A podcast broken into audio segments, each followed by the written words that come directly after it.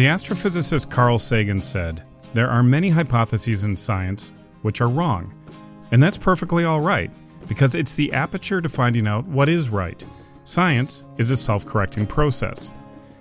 When Dr. John Sheehy came to IRRI in 1995, something was going wrong. He wanted to find that aperture and correct it.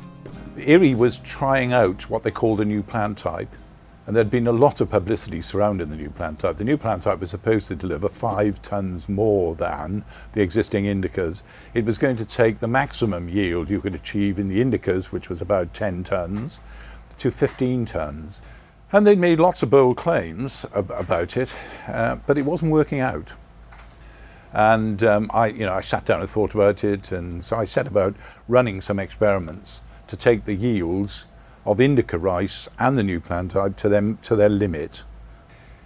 I came across two big problems. Um, the first was that when I could get the new plant type, persuade the new plant type um, to do its thing and grow well, its yield, its maximum yield, was just about ex- exactly the same as the indica rice, the traditional indica rice. They were both about the same.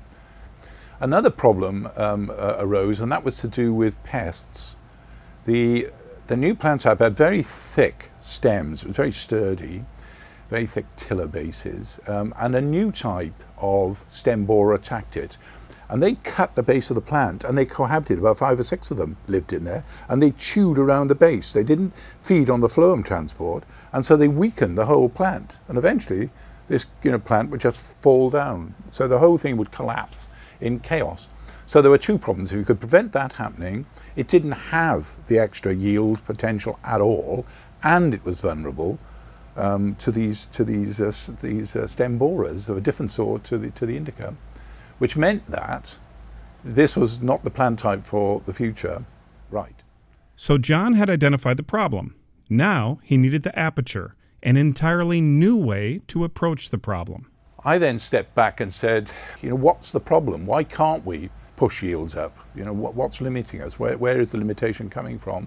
And after a while, I decided that it was what they call a source limitation. There wasn't enough assimilate being captured through photosynthesis to build this extra yield. Now, prior to that, there'd been a belief that it was sink limited, okay, that there weren't enough spikelets to be filled, and that the plant could capture as much carbohydrate through photosynthesis as, as, as was required. In my experiments, I showed that wasn't true, that, um, that the, both the new plant type and the indica produced somewhere in the region of 100, 150,000 juvenile spikelets, and they both were only filling about 40,000 of, of them. So it, you know, that wasn't the issue. The issue was neither one of them was able to capture more photosynthate. They weren't photosynthesizing um, at a high enough rate to build you know, more structures and fill the available sites. Now, I knew that C4 photosynthesis was more efficient than C3 photosynthesis, and that rice was a C3 um, by nature. Um, and I then wondered would it be possible to install or encourage the C4 syndrome into ice. But there's one thing Carl Sagan forgot to mention about science as self correcting, and that is it takes both leadership and, well, cash some time passed, Director General's passed, and Bob arrived. He also inherited some money.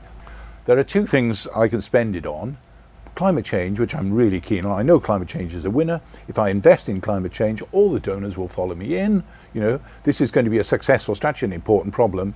And then there's this funny thing called C4.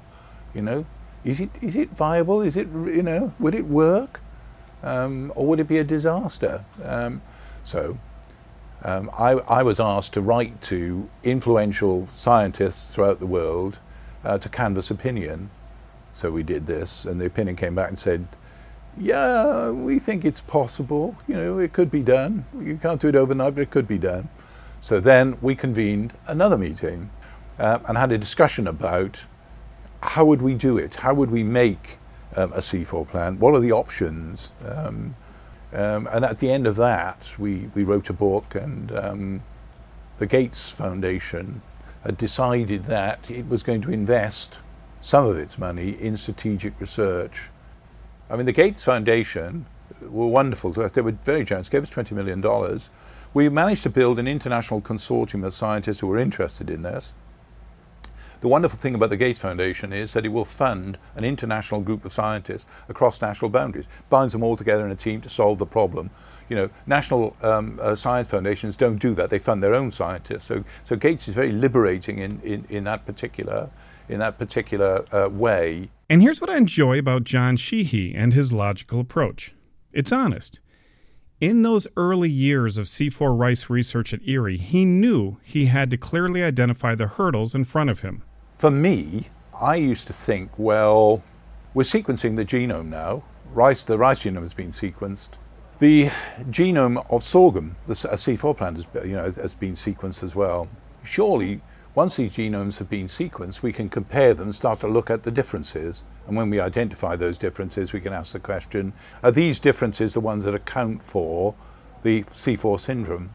Another idea I had was if we take sorghum, which has been sequenced, and we mutate it, we can drive it back to its original C3 state. So the, the evolutionary idea was that you know all plants were C3, and then 20 million years ago, C4 evolved under low CO2 conditions as an add on.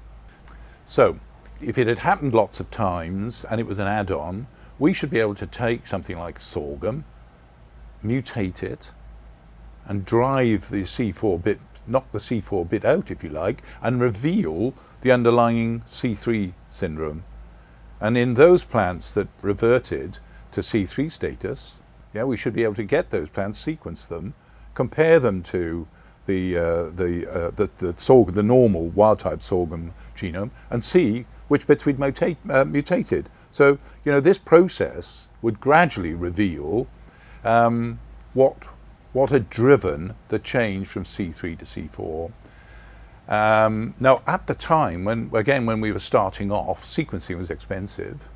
You could sequence, I think, seven plants for about $3 million. Well, there was no way we were going to get $3 million to do seven plants. Somebody was going to give us that money. But of course, I'd been reading about the $1,000 genome, and I knew that the health industry in the United States was really going for sequencing in a big way.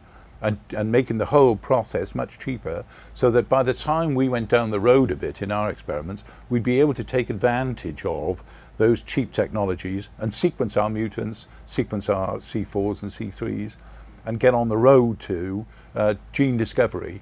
Okay, that was so that was how I was viewing it. John Sheehy, although he retired from IRRI in 2009, still consults with the C4 project, still looks for that aperture toward a solution, and is still motivated by the challenge of increasing food production by 50% over the next 40 years.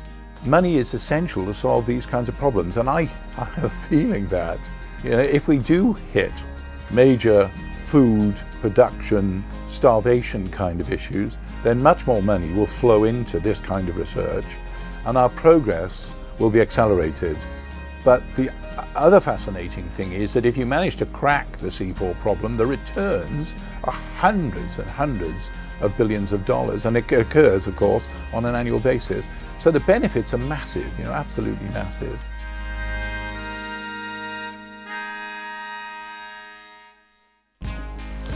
For his work in agricultural science and development, Dr. John Sheehy was awarded the Order of the British Empire in 2012. This interview was conducted in March of 2013. For IRRI Radio, I'm Michael Joyce.